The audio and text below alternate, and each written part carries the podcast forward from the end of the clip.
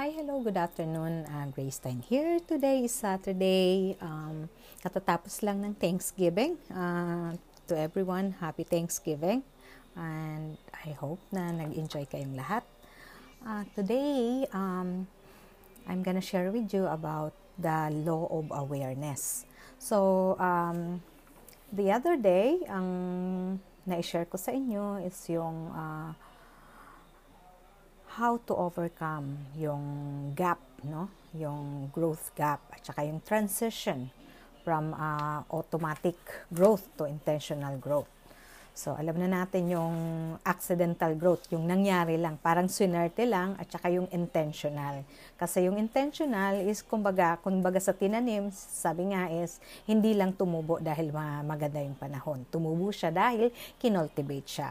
So, yun, intentional growth. Kailangan nating maging intentional talagang alam natin. May purpose tayo talagang, um, kumbaga, pinagsikapan natin na mag-grow. Kasi iba yung pinagsikapan, yung tinanim ng maayos, ito tumutubo ng maayos. Kaysa yung iniwan mo, nagkataon lang na yung napag-iwanan mo is maganda, kaya tumubo ng maayos. Alright, so today, itong uh, law of awareness. So, yung awareness, dapat aware tayo. Alam natin yung nangyayari sa palibot, di ba? You must know yourself to grow yourself. So, syempre nga naman, kung hindi natin alam ang sarili natin, paano natin i-grow? Paano natin i-develop? Kasi karamihan, alam na nila, sa tingin nila is okay na okay na. Yun pala hindi pa. So, dapat maging aware muna tayo. Sabi nga, pag wala ka sa loob, yung naglalakad ka sa kalsada, wala hindi ka aware sa palibot mo tapos hinablot na pala yung bag mo. Parang ganon. You are not aware, no? So, akala mo safe na safe tapos hindi pala safe. So, dapat maging safe tayo para mag-grow natin yung sarili natin, alamin natin ang sarili natin, no? May kulang pa ba o tamang-tama na ba? Nasa right path ba tayo or nasa right environment ba tayo? So, kailangan nating alamin. So, today, uh, itong di-discuss natin is uh, about yung uh, sense of direction. Kasi, syempre, minsan kapag hindi nga naman natin inaral o walang nag-guide sa atin, walang nagturo sa atin, hindi natin alam kung tama ba yung direksyon na nilalakad natin o nakikisabay lang tayo sa sa mga tao, no? Sa palibot, sa ating uh, sa ating environment, no? So, do you have a sense of direction? Meron ka bang sense ng direction? Kasi minsan hindi ko nga alam kung saan ako pupunta Or may sense ka ba? Alam mo ba yung, kumbaga, nafe-feel mo ba? Meron ka bang intuition saan yung dapat puntahan? So, uh, dito, to grow yourself, you must know the following. Dapat alam natin, your strength, saan ka ba magaling? So, itong saan ka ba magaling, titingnan natin, ah, parang simple lang. Napakasimple lang naman pala niyan, saan ako magaling. Magaling ako kumanta, or magaling ako sumayaw, or magaling ako mag-paint. Siyempre, may mga ganun tayo, di ba? So, ano yung strengths natin? So, karamihan sinasabi, uh, magaling ako dito, kaya ang aaralin ko kung saan hindi ako magaling. But actually, ano yung strengths natin? Na uh, mas maganda na i-focus natin doon, no? Yung strengths. Yung strengths natin, eh, gamitin natin. So, pakinabangan natin. Then, ano yung weakness natin? So, dapat alam natin yung weakness natin kasi minsan, ang isang nakaka-stress, yung pinipilit mo na gawin yung mga bagay na hindi mo talaga kayang gawin. So, sa isa sa pag uh, grow daw, kailangan natin na saan muna yung alam natin. Doon na muna natin i-focus para magkaroon tayo ng ano, ng result, magandang result. Then once nagkaroon tayo ng magandang result, syempre gaganda yung pakiramdam natin kasi may result tayo, 'di ba? Kaysa yung pinupilit natin yung sarili natin doon sa hindi natin alam, hindi rin natin inaaral, then ngayon yung weakness natin, yun yung papadown sa atin kasi bawat uh, gawa natin is nagkakamali. Kasi doon tayo nakapokus, tapos hindi natin inaral. So ano yung weakness natin? Dapat alam natin, ah, magaling ako dito. Ah, dito hindi ako magaling. So kailangan ko ng tulong ng iba, no? So kailangan natin, ah, hindi ako magaling dito. So halimbawa, may sarili kang business, tapos hindi ka magaling sa accounting, pero pinipilit mong ikaw yung magkwenta ng mga ano bagay-bagay sa iyong negosyo, eh hindi ka nga magaling doon, mag, mas mabuti pa mag-hire ka na lang. Sa unang-una, yung oras mo is matitipid mo, mapa, magagamit mo ng maayos, at ang pangalawa is hindi magkakamali. Magiging maganda yung result kasi yung gumagawa is alam niya yung ginagawa niya. So, focus tayo kung saan tayo magaling, doon tayo mag-focus. Then, ano yung interest natin? Kasi minsan, kahit alam natin na magaling tayo, pero hindi tayo hindi yun yung gusto nating gawin, 'di ba? Kahit matalino ka, magaling kang halimbawa, magaling ka sa isang bagay, pero hindi mo naman yan hilig. So, magaling ka nga dyan, pinipilit nila, magaling ka dito, gawin mo na to, pero hindi yun yung gusto mo. Siyempre, hindi magtatagal, mawalan ka ng gana kasi hindi yun yung interest mo eh. So, dapat alam natin, interesado ba tayo? Paborito ba natin tong ginagawa natin? Ito ba yung ating passion? No? So, dapat alamin pala natin kung saan tayo interesado. Parang yung sa pag-aasawa, isa rin yan, pinipilit tayo ng magulang natin, ito yung asawahin mo. Pero kasi makakabuti to sa'yo, ano, bagay to sa'yo, bagay to sa pamilya natin. Pero hindi pala yun yung interest mo. Di, hindi rin magtatagal, hindi ka rin magiging masaya. So, dapat pala alam natin yung interest natin para patuloy dire-diretso. Then, yung opportunities, dapat nakikita natin ng opportunities. Alin ba yung opportunities? Minsan dumating na sa atin, ay, ayoko niyan, hindi ko yan gusto eh. Pero nakita mo after a while, ay nako sana, grab ko na, opportunity pala yun, hindi ko napansin. So, isa to, paano natin malalaman yung opportunities? So, unang-una is, syempre, kailangan natin ng konting pag-aaral. At ang isa is, uh, sino yung nasa palibot natin? Sino yung gusto nating tao? Anong klase ng buhay gusto natin?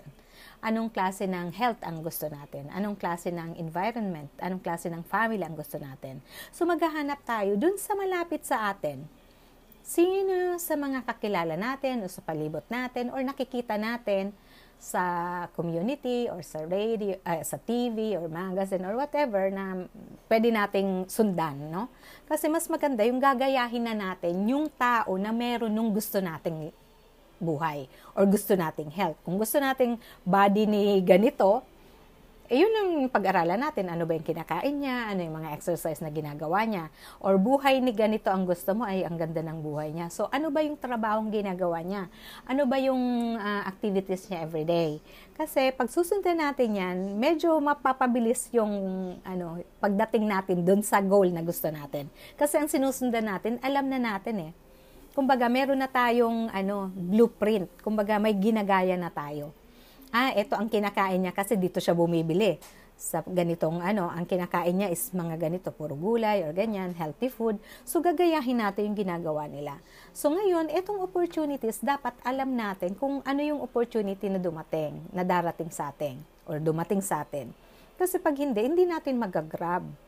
'Di ba? Gusto natin ng magandang buhay dumating na tong ano opportunity sa atin. Halimbawa, may magandang opportunity ito, hindi mo na kailangan ng malaking halaga, makakapag-start ka na. Hindi pa natin grinab kasi sa tingin natin, ay, hindi yan, gusto ko kasi mag-business ako eh. Nag-ipon ka nung ma- ma- malayo-layo pa yung iniipon mo, no? Para mag-open ka ng, sabi natin, isang negosyo. Kung halimbawa, isang restaurant o isang um, uh, store, no? Pero gusto mong umasenso, kaya nga gusto mo ng store, gusto mong mag-business. Pero ngayon, hindi mo pa kaya. Matata- matatagalan pa mag-antay ka. Eh, pero kung nakita mo na na may opportunity na palang lumapit sa'yo, na hindi ka gano mahihirapan, magkakapag-start ka na, edi sana nakaipon ka na. Para pagdating ng gusto mong time na itayo yung talagang gusto mong business, is meron ka na, mabilis na yung pag-ipon mo nung puhunan mo. 'Di ba, nang ipupuhunan mo. So, dapat yung opportunity nakikita natin. Eh, paano kung mahina tayo tumingin sa opportunity? So, isa sa mga uh, books na nabasa ko, itong uh, Think and Grow Rich, is uh, kapag ka hindi natin makita, wala tayong gaya ng intuition, parang mabuti ka pa nakita mo, opportunity na pala yun, ako hindi ko napansin ang gagawin pala natin, yung mga tao na merong intuition na nakita natin na itong taong to lagi itong sineswerte, doon ka magtatanong or doon ka lalapit. Huwag mong tatanungin yung kaparehas mong ano, uh, kumbaga nalalampasan nyo palagi yung opportunity. Lalapit ka na naman doon sa kaibigan mo na parehas kayo hindi nakakapansin ng opportunity.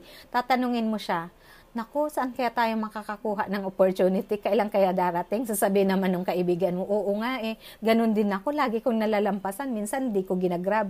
So parehas kayong naka, nalalampasan ng opportunity or nalalampasan din nyo napapansin. Kayong dalawa nag-usap, eh wala kayong, wala talagang mangyayari, di ba? So dapat lalapit kayo at doon kayo maki, magpapaturo o doon kayo makikiconnect doon sa marunong tumingin ng opportunity. Para yung opportunity, hindi mo man nakita, nakita nung taong kasama mo, then matutulungan ka niya tumingin.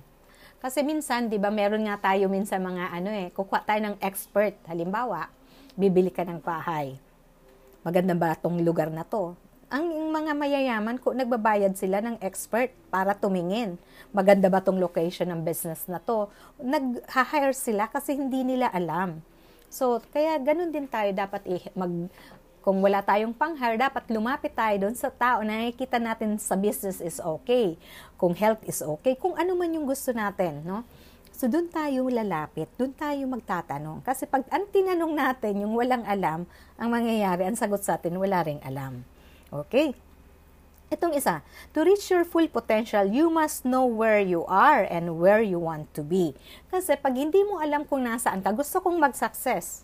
Okay, gusto mo mag-success. Nasaan ka na ba ngayon? From 1 to 10, ano ang success para sa'yo? Ah, basta ko gusto ko lang mag-success. Eh, hindi mo nga alam kung anong itsura ng success. So, dapat alam mo. Kung halimbawa, ang success ba sa'yo is, halimbawa, magkano ang naipon, is success yan. Or ano ba ang success? Nakabili ka na ng isang mansyon malay mo ang mansion nung isa is maliit na bahay, ang mansion para sa iyo is malaking bahay. Maybe iba, 'di ba? Kasi iba-iba tayo ng pangarap. So dapat alam mo kung nasaan ka at alam mo yung gusto mo. Halimbawa, ang plan mo, eh, gusto mo, ah, ang success sa akin yung kumikita ako ng at least 100 uh, lapad, kumbaga dito sa Japan, or $10,000, kumbaga sa Pilipinas is half million a month. Halimbawa, yan ang pangarap mo. So ngayon, yan ang pangarap mo. So ngayon, nasaan ka ba?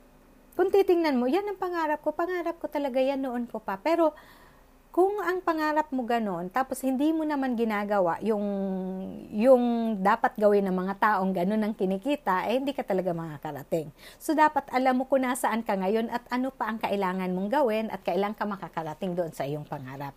So knowing where you are right now, uh, ikaw ba ay umaabante, ikaw ba ay paatras, yung ginagawa mo, makakarating ka ba doon, ano ba yung gusto mo? So, in pag sinabi mo, ay gusto ko kasi ang happy, ano ba yung happy life para sa'yo? Ano ang meron ng happy na tao? Happy ba yung may magandang bag? Or happy ba yung maganda ang tinitirahan? Or happy ba yung namamasyal? O happy ba yung magkakasama sila ng family nila?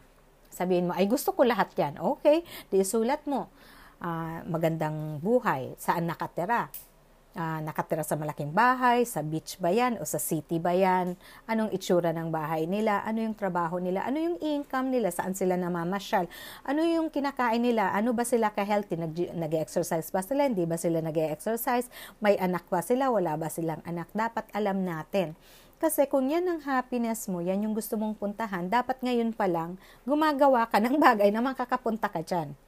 Kung ang ginagawa mo ngayon, ganyan din ginagawa mo 5 years ago at nandyan ka pa rin, eh, ibig sabihin, hindi ka nag-aabante. Dapat alamin mo, ah, mukhang hindi ako nag-aabante. Kailangan ko yata ng bagong sasakyan para makarating ako dun sa pupuntahan ko. So, kailangan natin uh, to know where we are right now at saka where are we going. So, yon. Then, meron three kinds of people when it comes to finding direction. May tatlong klase ng tao, no? So, sino, alin tayo dyan? People who don't know what they would like to do. So, confused, no? May mga tao na hindi niya alam. Meron siyang gustong puntahan. Gusto ko maging successful. Hindi ko alam ang gagawin ko. So, tayo ba yan? Or tayo ba yung taong people who know what they want to do but don't do it? They get frustrated. So, sila yung ah, tao na ano, alam niya. Alam niya yung gagawin niya, pero hindi niya alam kung paano gawin. So, anong kailangan niya? Napaprostrate siya kasi alam niya yung gagawin niya pero hindi niya ginagawa. Or hindi niya alam kung paano gagawin. Eh, siguro kailangan magpaturo, no? Kailangan kumuha ng mentor para hindi ka ma-prostrate kasi pilitin mo man minsan ng isang bagay na kulang sa kakayahan mo. Alam mo na ganyan ang dapat gawin pero hindi mo alam kung paano gawin. So, mas maganda magpapaturo ka. Or yung pangatlo, people who know what they want to do and do it. So, yung mga tao na alam nila na ah, gusto kong mag-success. Para mag-success ako, kailangan kong kumita ng ganito or kailangan kong ganito yung gawin ko at gagawin ko na to ngayon na. Yun yung mga tao na nakukuha nila. Ito yung mga taong fulfilled. Kumbaga, kung doon sa, kung alam nyo yung uh, triangle, yung hierarchy of needs, uh, malalaman natin doon kung fulfilled ka kasi alam mo yung papuntahan, pupuntahan mo. Nasaan ka na ba? Nasa first level ka lang ba? Or second level ka na? Or malapit ka na doon sa pupuntahan mo? So, alin ba tayo dito? Tayo yung confused, hindi natin alam kung anong gagawin natin? Or alam natin ang gagawin natin, pero alam natin, pero hindi natin alam kung paano alam na natin ito ang dapat kong gawin, dapat akong mag ano, mag-effort. Alam mo na mag-effort ka. Pero hindi mo alam kung paano gawin ang effort. so, yung step hindi mo alam. So, yan. Mapoprostrate ka kasi alam mo na mag, gusto mong mag-success pero hindi mo alam ang first step. Anong dapat gawin. O ikaw ba yung alam mo at gagawin mo na. So, alin ka dito? So, yan three people. Tingnan mo kung nasaan ka dyan. Ikaw ba yung first? Ikaw ba yung second? Kailangan mo lang ng mentor, yung pangalawa, kasi alam mo na ang pupuntahan mo, kailangan mo na may magtuturo sa'yo o mag-aakay sa'yo sa first step mo, or ikaw yung taong, alam mo yung gagawin mo, pero ngayon mag start ka na. So, alin ka dito. So, okay guys, so yan yung, ano, yung mai-share ko sa inyo today. And then tomorrow, uh, naman ang i-share ko sa inyo, paano natin mahanap yung ating passion at saka yung ating purpose. So ngayon, alam na natin yung direction. Alam natin yung strengths, yung weakness, yung interest natin and opportunities. No? So, yan yung ma-share ko sa inyo today. Sana nakatulong sa inyo at kung meron kayong uh, mga friend or mga family na kailangan ito is uh, makatulong to sa kanila, eh, i-share nyo na lang. Okay, thank you so much. This is Grace and I'll see you tomorrow. Hi, hello, good afternoon. Grace Stein here. Uh, today is Wednesday. At ang isi-share ko naman sa inyo ngayon is uh, also a part of uh, awareness, no? So, yung law of awareness. So, isa dito is uh, how to find your passion and purpose.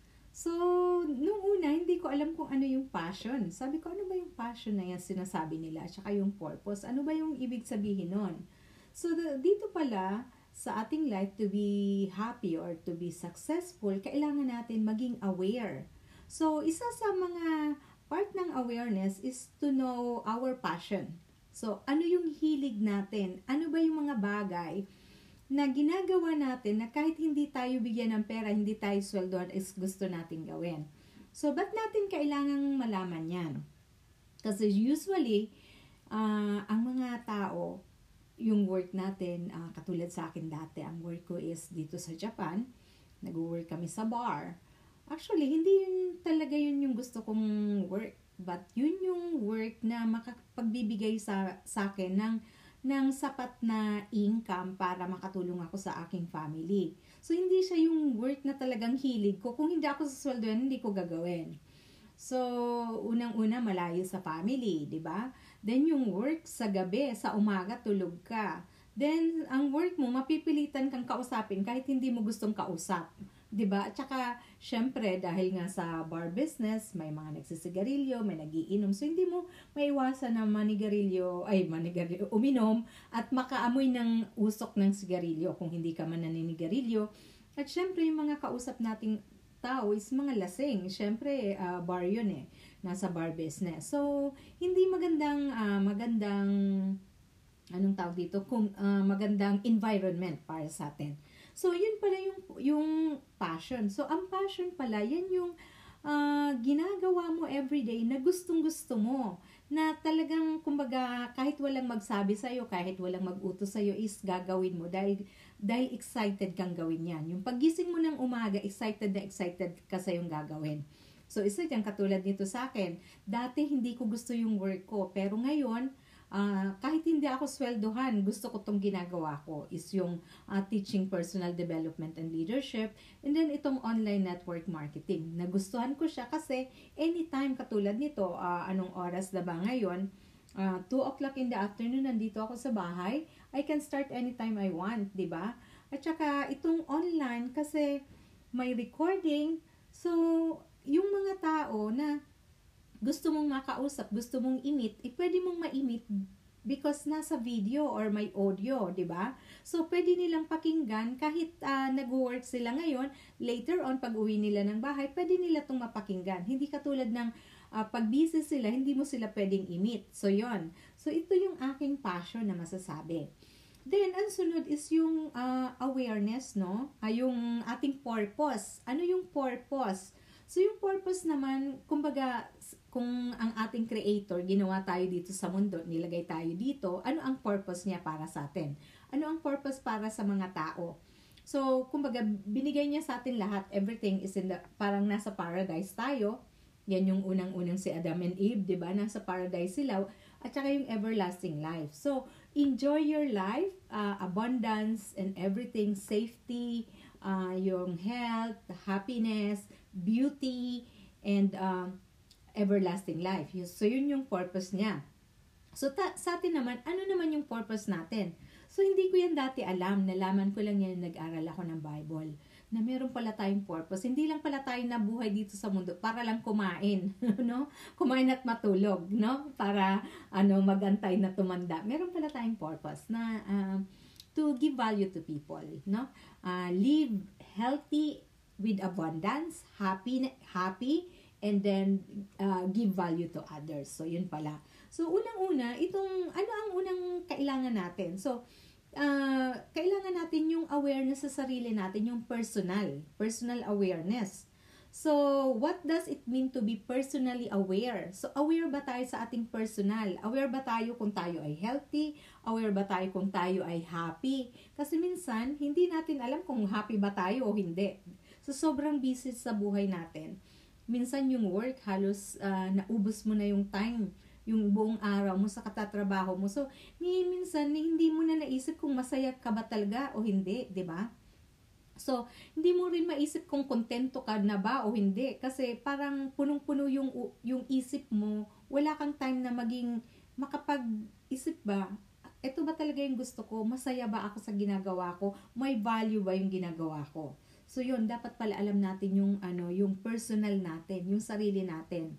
Alam ba natin na tayo ay napapagod na? Minsan uh, yung hindi gano aware halimbawa trabaho ng trabaho ng trabaho hindi niya alam nakalimutan niya na dahil sa gusto niyang may marating siya or gusto niya ng income na pangbayad niya kung saan or pampaaral sa mga anak or may pinapatayo siyang bahay or something na minsan yung katawan niya hindi niya alam na na overpatig na pala pagod na pagod na pala then one day basta na lang bumagsak kasi hindi aware na na sobrahan pala ng pagod, no? Or yung uh, halimbawa, yung mga taong mahilig kumain, kain ng kain ng kain kasi nasarapan, ngayon hindi siya aware na ang dami niya na palang kinain. Tapos, yun pala, syempre lumaki na. So, syempre lalaki ka, hindi ka healthy. So, sa looks, hindi rin maganda. Then, ang pangalawa, is syempre, pagkain ka ng kain, uh, ng ano, maapektuhan lahat ng ano ng katawan mo. Syempre tatama rin ka, mabigat yung katawan mo, hindi ka makatakbo. So, yun is awareness, no?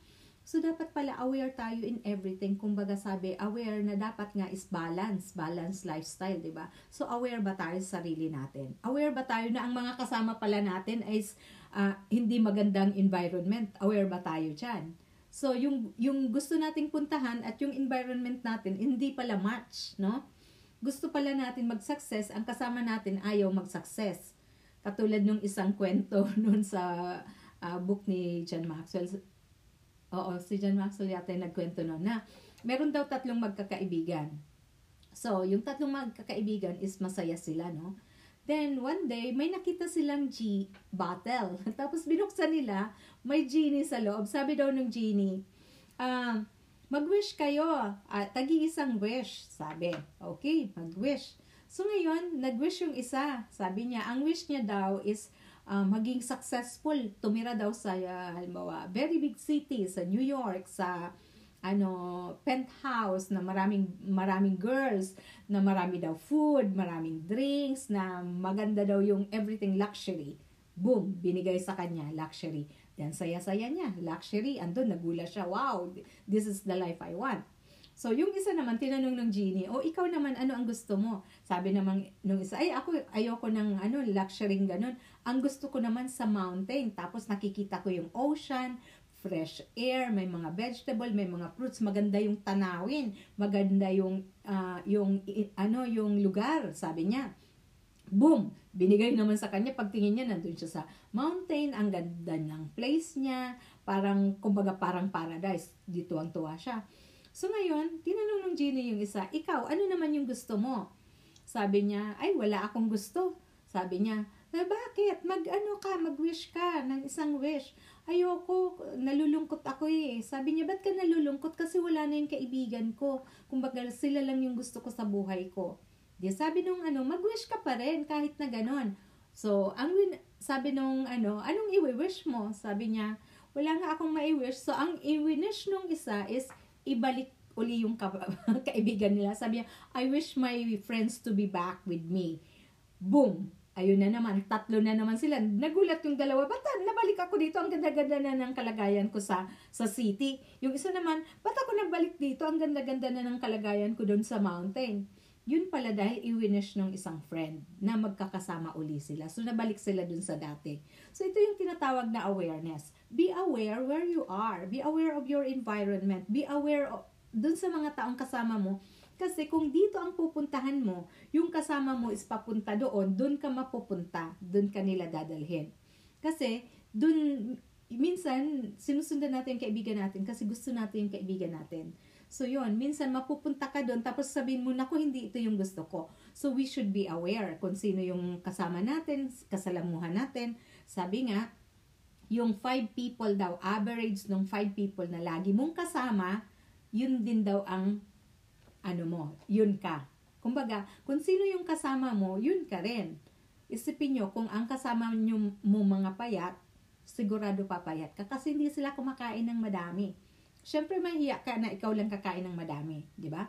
Kung ang kasama mo ma, medyo matataba, sigurado tataba ka kasi ang kinakain niya yung pampataba. So, mahiya ka rin na kumain ng konti kasi madami silang kinakain. So, kung ang kasama mo is talagang mahilig sa business, mahihilig ka rin. Kasi, pag nanonood ka ng TV, sabihin niya sa'yo, huwag ka manood, ali ka mag-business tayo. Kasi, encourage ka nila na maging productive. So, yun. So, yun, dun pa lang, sa umpisa pa lang, is kailangan pala na aware tayo sa sarili natin. Then, pangalawa, do you like what you're doing? Katulad nga ng sinabi ko kanina, yung trabaho mo ba, yung ginagawa mo, kung hindi ka susweldohan, or hindi ka bibi, wala kang benefits na makukuha, gagawin mo kaya? Karamihan sa atin, ay okay na ako, masaya na ako sa work ko. Okay, masaya ka sa work mo. So, ngayon, pag hindi ka sineldohan, gagawin mo pa kaya yung work mo. Pag sinabi mong hindi, ibig sabihin, hindi yan yung gusto mo. Kasi, katulad sa asawa ko, nag-work siya sa, uh, sa hospital. Alam mo yung asawa ko, eh, kahit Saturday, kahit Sunday, pumupunta siya sa work, excited siyang pumunta. 4 pa lang in the morning, gising na siya, gusto niyang pumunta. So, magluluto siya, gagawa siya ng mga cake, dadalhin niya doon. Talagang gustong-gusto niya yung ginagawa niya. Samantalang yung ibang tao daw, pag dating ng alas 4 or mag-aalas 5 na, hindi pa nga tapos yung oras na yun, nakaready na sila, gusto na nilang umuwi. Tapos ang tanong nila, kailan kaya ang holiday? Kailan kaya ang holiday? So, ini- hinihintay nila palagi yung holiday. So, kumbaga, maiisip mo na, siguro hindi siya ganun ka-excited sa kanyang work. So, parang ang excited niya, wala doon sa work na yon nasa labas. So, karamihan sa atin, of course, we want to go somewhere, natural lang yon Pero yung everyday, excited ba tayo? Or, naku, umaga na naman, mag-work na naman. Ay, sana, holiday na. So, alin ba tayo? So, yun pala, dun pa lang, dapat maisip na natin, ah, pag ganito yung nararamdaman ko, ibig sabihin hindi ako excited dito. So, yon Doon natin malalaman, yun yung measurement natin na yung ginagawa natin hindi natin gano'ng gusto. So, what would you like to do? Ano ba talaga yung gusto mo? So, karamihan, pag tumanda na, wala nang, ano, kumbaga, wala na tayong choice. So, isa rin sa experience ko yung mga bata noon na tinuturuan ko ng Bible doon sa Philippines, tinanong ko sila, ano yung gusto nyo?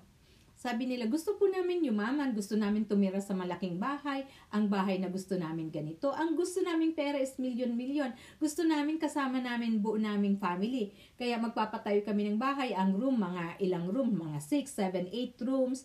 Ang gusto namin sasakyan, mga ganyan din kadami kasi hindi kami magkakasya lahat. So yung mga bata, kung titingnan natin, ang liliit pang mga bata siguro 6 years old to mga 11 years old, yung mga batang ito, alam nila yung gusto nila. Tayo, Nung tumanda na tayo, hindi na tuloy natin alam ang gusto natin. Nung bata tayo, nung gusto mo, ah, gusto ko maging doktor, gusto kong maging artista, gusto ko maging ganito, teacher or something. Nung tumanda na tayo, anong gusto mo? Hindi na natin masa, ay kasi wala naman ako natapos eh. Nag, bumababa yung ano natin, yung guts natin, parang wala na tayong guts, no? Pero ang tanong lang naman sa atin is ano yung gusto mo? Hindi naman sinabi sa atin yan ang tatrabahuhin mo. Hindi naman sinabi sa atin magdoktor ka na ang tanong is ano ang gusto mo?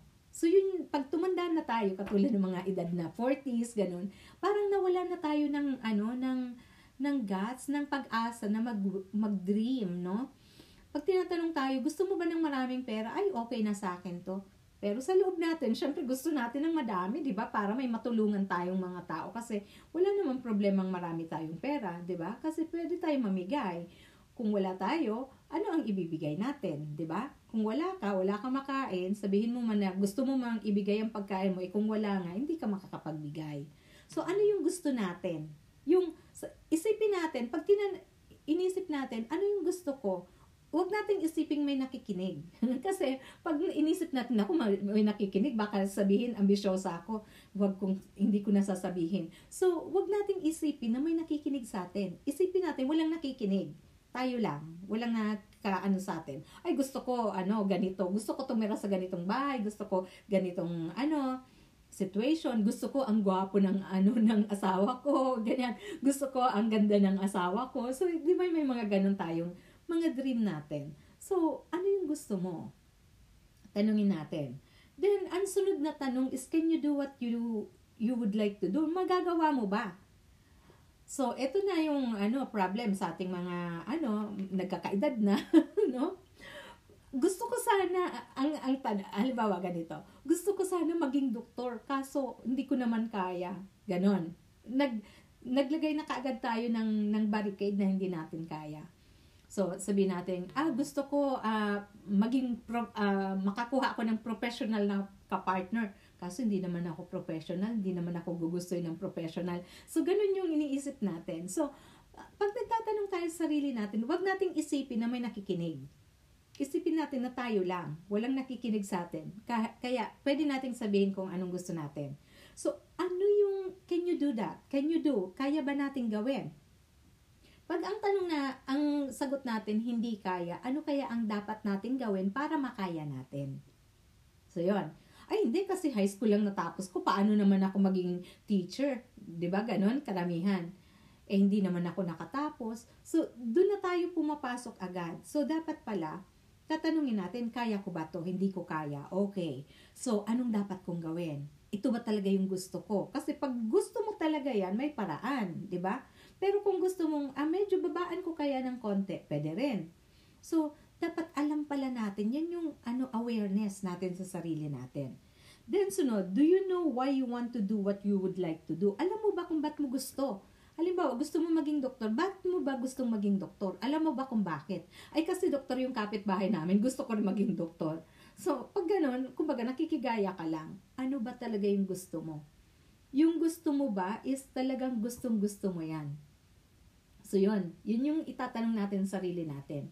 Kasi, naku, hindi ko yan kaya. Oo nga, hindi mo kaya. Pero gustong gusto mo ba talaga yan? Kasi isa rin sa mga uh, ano ko, na experience ko, uh, talagang bata pa ako, ambisyosa na ako. Dat, galing ako sa mahirap na family. So, nung namatay ang tatay ko, ang pera ng nanay ko is 300 pesos lang. Tatlo kaming magkakapatid. 28 years old yung nanay ko, grade 5 lang natapos niya yung tatay ko namatay uh, ah, 38 years old, ako noon is 10 years old, 10, tapos 8 years old, tapos 5 years old yung bunso. So, 300 pesos yung pera ng nanay ko. Ang ambition ko is malaki. Sabi ko, gusto ko ng ganung bahay, yung kapitbahay namin. Gusto ko mag, mag, maganda, maayos. Gusto ko marami akong damit. Gusto ko may sasakyan ako. So, ang dami kong pangarap. Gusto ko mapag-aral yung mga kapatid ko. Paano ko magagawa yan? Ang nanay ko, 300 pesos lang ang ang pera niya nung namatay yung tatay ko. So, yung tatay ko is tricycle driver lang. So, nung bata pa ako, talagang meron na akong pangarap na gusto kong marating. So, ang nangyari, hindi ako nakapag-aral. Natapos lang ako ng high school. So, sabi ko, anong dapat kong gawin para matupad ko pa rin yung pangarap ko? So, nagkaroon ako ng chance na makapunta ng Japan. So, green up ko yun kasi yung pangarap ko mataas eh. kahit high school graduate ako, alam ko na makakapunta ako ng Japan. May pag-asa ako na mabili ko yung bahay na gusto ko. Mabili ko yung car, mapag-aral ko yung mga kapatid ko. So, doon ako nag-isip. Kasi iniisip ko, sige, ma- ang pwede kong gawin, mag-janitor ako sa school at pwede siguro ako makapag-aral as teacher. So, inisip ko, yung teacher, pag nag-aral ako, mapag, makapagpatayo kaya ako ng bahay. Mapag-aral ko kaya yung mga kapatid ko at the same time. So, naisip ko, parang hindi. Parang kulang yung sweldohin ko. Siyempre, magbabayad pa ako sa school. So, pwede kong alagaan yung sarili ko. Pero paano na yung, ano ko, yung nanay ko, yung kapatid ko, hindi ko ma-provide yung pangarap ko para sa kanila. So, ngayon, sabi ko, ay, dito ako sa Japan. So, nag-Japan ako. So, yun. Kaya yun yung aking why. Kaya ako nagpunta rito kasi meron akong why. So, nung natapos ko na yung why ko, napagpatayo ko na, ng, na kapag patayo na ako ng bahay, napag-aral ko na yung mga kapatid ko, so ngayon naman, sabi ko, gusto ko naman yung para naman sa sarili ko. ba So, anong inuna ko? Sabi ko, bago ako mag-aasawa, uh, kailangan kong meron na akong sapat. So, yun yung inisip ko naman. Meron na akong bahay, meron na akong every month na papasok sa aking pera. Pero, ang gusto kong mapangasawa, yung may tsura. Sabi ko, na halos kaedad ko rin. Eh di, parang tiningnan ko, medyo mahirap kasi yung pangarap ko at saka yung hinahanap kong mag-provide is hindi match, no? So sabi ko, ah, magtrabaho muna ako. Pag meron na akong sapat na pera at meron na akong income na siguradong papasok sa akin, saka na ako mag-aasawa. Kasi, once nag-asawa ako, kahit yung asawahin ko is konti lang yung pera niya, hindi ganun kadami, stable na ako. Meron na akong bahay, meron na akong income na pumapasok sa akin. So, makasama ko man siya, kahit wala man siya, mas maganda kung mas marami siyang, ano, marami siyang income, di ba? Pero makasama ko man siya, konti man ang income niya, settle na ako. So, yon Pwede ko siyang i-meet halfway. So, hindi ako mapipilitan, ay, mag-asawa na lang ako ng may edad para may pera. Hindi na. Kasi ayoko ng ganun, hindi yun yung gusto ko. So, sa una pa lang, meron na akong awareness sa sarili ko. Ano yung gusto ko? Alam ko na yung aking gusto. Na?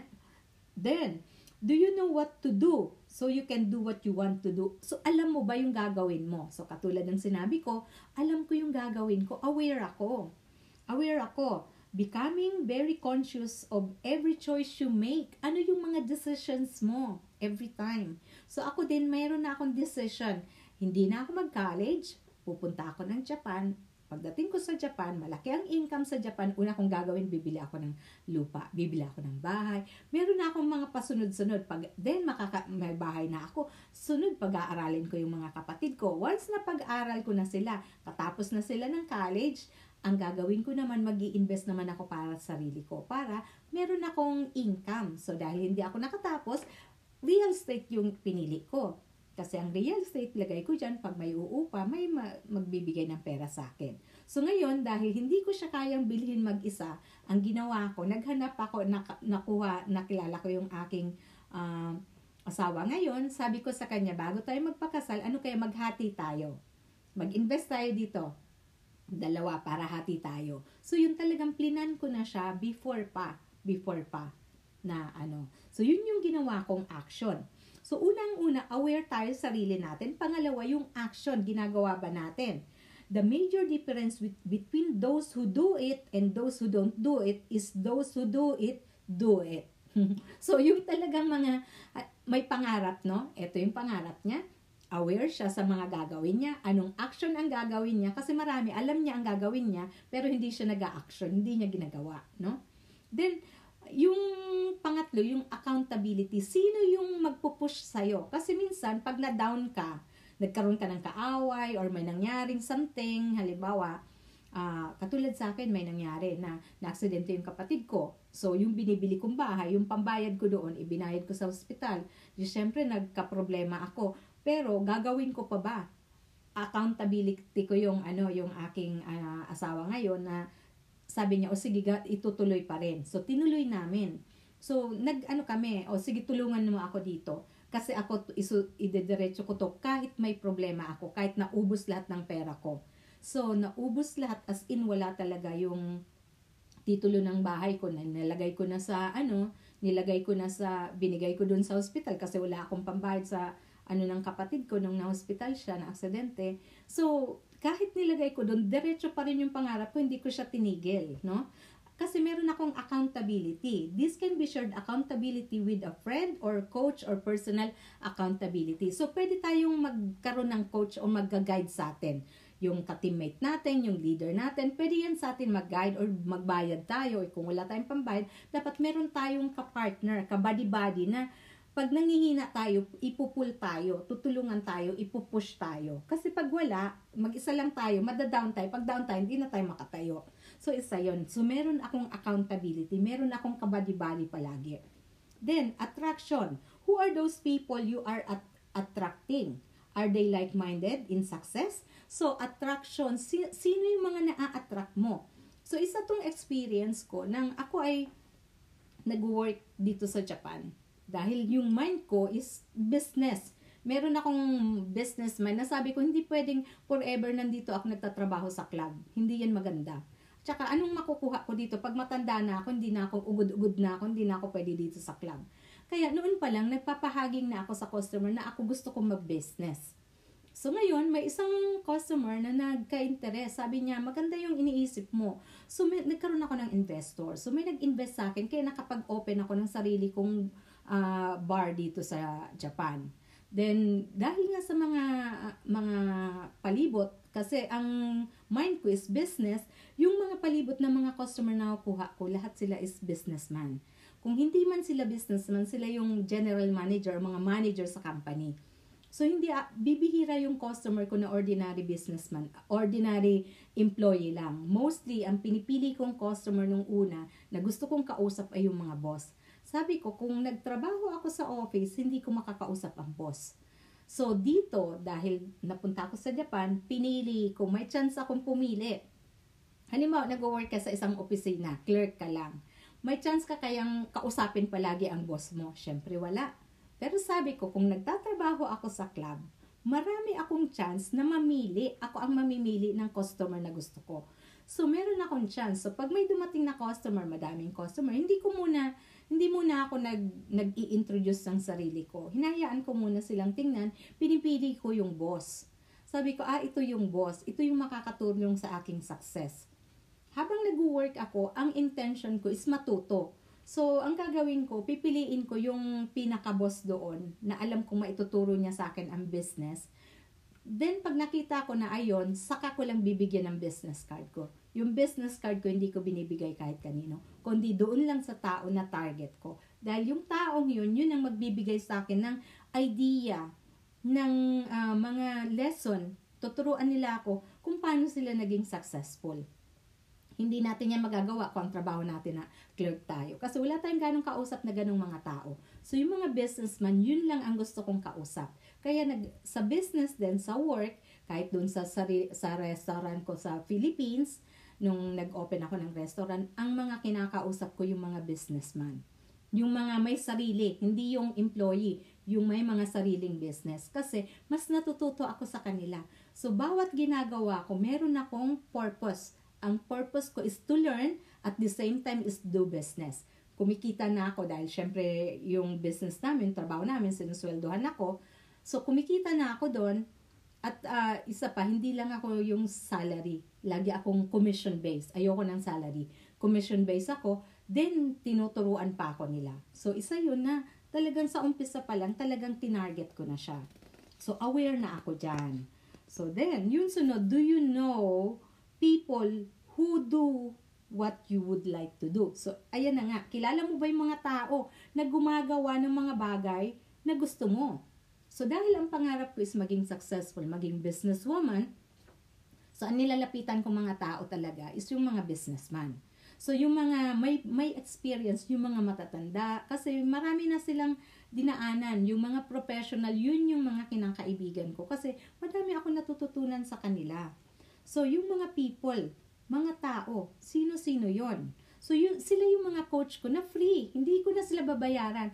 Mga kaibigan ko na mga, ano, mga professional, may mga business, may mga sariling restaurant, may mga sariling company. So, yun yung mga kinakaibigan ko.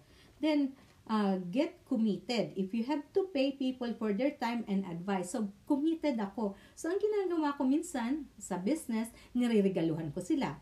Siyempre, pag niriregaluhan ko sila, natutuwa sila sa birthday nila. So, natutuwa sila. Tinuturuan nila ako. Tatanungin ko sila, paano ka ba naging successful? Ano ba dinaanan mo? So, be committed. Do something you pay. Hindi ko sila binayaran para turuan ako, but I did something. I spent something para sila magturuan nila ako. Maging friend ko sila. Then, be consistent. Consistent ba ako? Meet regularly with, with someone who can help you. So, regular ako nakikipag-communicate dun sa mga tao na yon. Creative ba ako? Learn from people even if you can't meet them.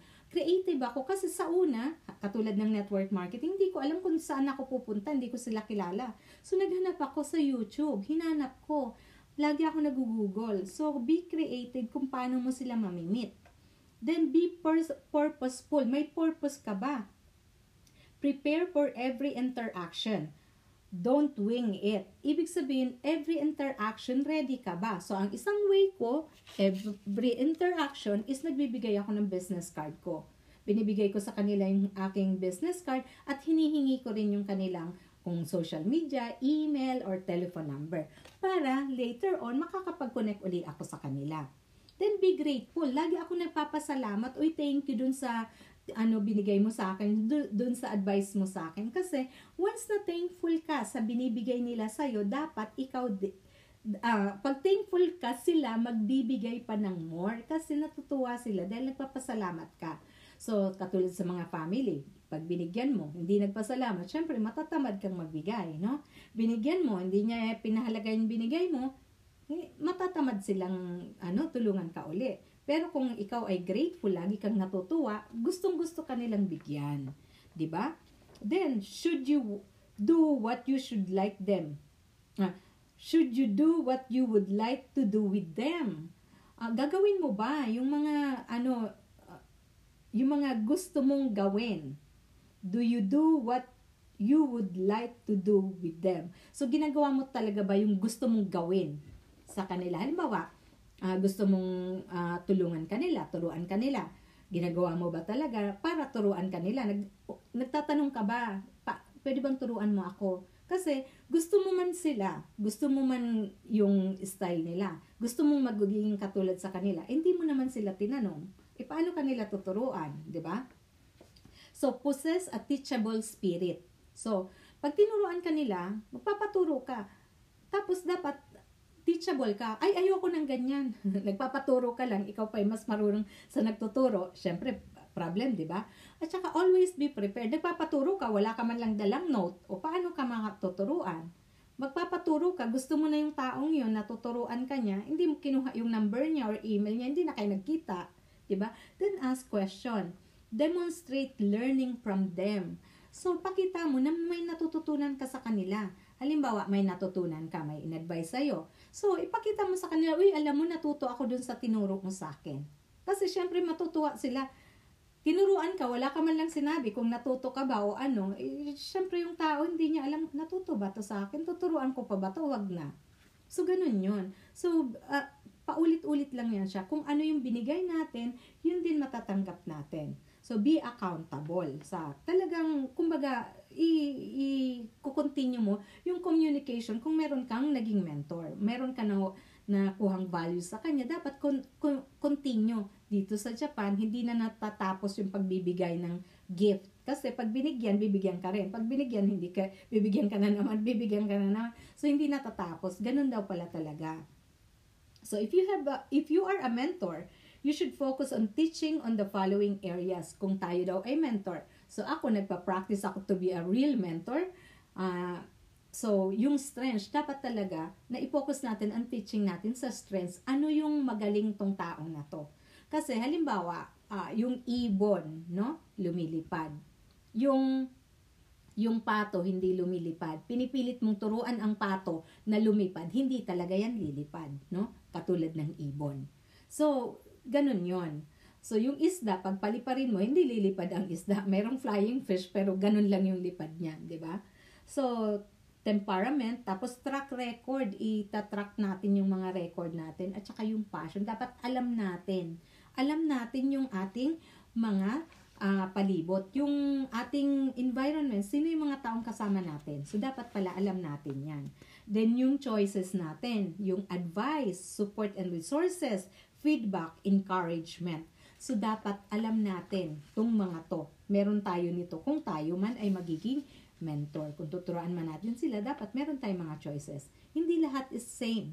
Sabihin nila, ay ba't siya lang yung paboritong tinuturuan? Kasi siya, natututo siya at sinasabi niyang natuto siya, ikaw, tinuruan kita, hindi ka man lang nagsabi kung natuto ka ba o nagpasalamat ka, eh, hindi na kita tuturuan uli. So, mas gusto ko tong tao na to. So, ako ganun dati.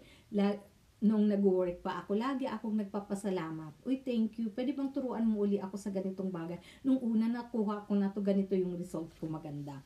So, yon Para matutuwa sila. Kasi ganun yun eh. Pag nagpasalamat tayo kay God, anong mangyayari? Bibigyan ulit tayo. Kasi matutuwa si God, nagpapasalamat tayo. At nakita niya yung, tinu, yung uh, binigay niya sa atin, pinalago natin. Pag hindi natin pinalago, binabawi. Pin, binibigay sa iba. Kaya kung napapansin natin, lahat ng mayayaman, lalong yung mayaman, kasi marunong sila magpalago, no? So, na pinapalago nila, kung ano man bagay, pinapalago nila. Karamihan sa atin minsan andyan lang yung mga skincare natin, binili natin, hindi natin ginamit. 'Di ba? So yung iba, yung gumamit, nagkaroon ng ng result. Yung iba, binili mo nga, ginastusan mo na, hindi mo pa ginamit. Anong mangyayari, 'di ba? Yung mga books natin, hindi natin binasa, hindi natin ginamit, walang nangyari, nasayang yung pera natin, 'di ba? So yon, isa yun sa mga bagay na dapat nating i-consider. So yon. Then will you pay the price? Sabi nga ng kaibigan ko kahapon, sabi niya, iba daw pala yung libre, no? Pag may nagtuturo sa yung libre, hindi mo, hindi mo, uh, kinu, anong tawag dito, hindi mo siya uh, siniseryoso kasi libre, ay may darating pa. Hindi mo alam, nung time na gusto mo ng ano, gusto mo nang i-review uli, hindi mo siya pinakinggan, hindi na libre, no? So, Una, do you pay the price? Magbabayad ka ba? Do you pay attention? Yung price kasi, hindi lang yan yung magbayad ka. Nagpe-pay attention ka ba during the lesson? Wala kang nang pambayad ng lesson. May nag-lesson sa'yo ng free. Hindi mo pinakinggan. O ngayon, wala kang natutunan. Imbis na free na sana. Nung gusto mo na, may bayad na.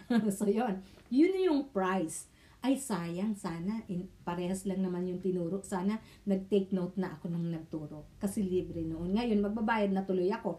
Instead na pang shopping ko, hindi na dahil ibabayad ko dito sa lesson na to. So, yon Yun yung price. Sayang, sana nakabili ako. Sana pampadala ko na sa Philippines. Ngayon, hindi ko na mapapadala kasi bibili na ako, may bayad na pala. So, when you can start doing what you'd like to do. When? Kailan ka mag start Kailan mo gustong i-start yung sarili mo? Kung gusto mo itong aware, awareness, gusto mo mag-success, kailan ka mag start Ngayon? Or bukas? Or next month? Or next year? So, yung mga kasabayan mo na seryoso, nauna na, nag-success na, nakabili na ng bahay, may nakabili na ng sasakyan, ikaw, nandun pa rin, na nag-iisip, ay, kailan kaya ang holiday ko, kailan kaya tataas ang sweldo ko. So, ganun pala yon Be aware. Isa yan sa ano. Then, what will it be like when you get to do what you want to do? Ano kaya? Next, na, imagine na kaya natin kung ano ang itsura kapag ka nagagawa natin yung gusto talaga natin. Siguro ang saya, no? Katulad sa akin. Inimagine ko yan noon.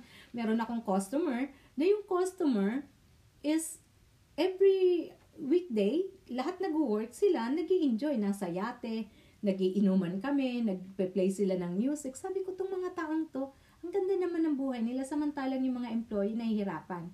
Sila, nag enjoy Tinanong ko, ano bang trabaho nyo? Yung isa is consultant, yung isa may-ari ng company, ang kanyang magulang, at siya na yung pangalawang, uh, pangalawang CEO. So, sarili niya yung time niya. Kanila yung company.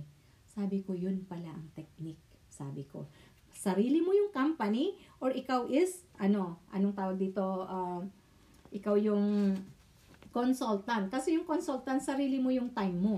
Anytime mo gustong pumunta doon, mapupuntahan mo.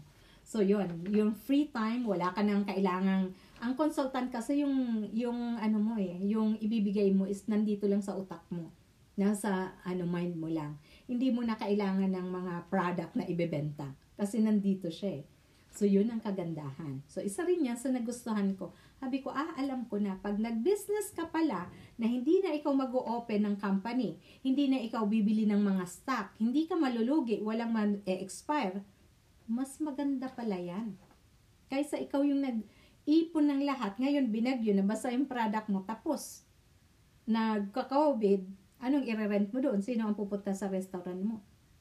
Pero pag ang business mo pala, nakipag-tap ka lang, nakipag-associate ka ng isang malaking company, so, wala kang mga stock, wala kang aalalahanin na malulugi or walang ganon. Kasi ikaw is nakipag-partner. Nakipag-partner ka, free ka sa time mo.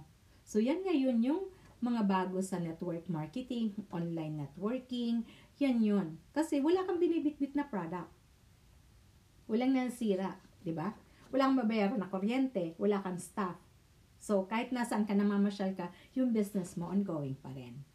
Alright, so that's uh, it for today. So, nakita natin yung awareness ng personal awareness is mahaba pala.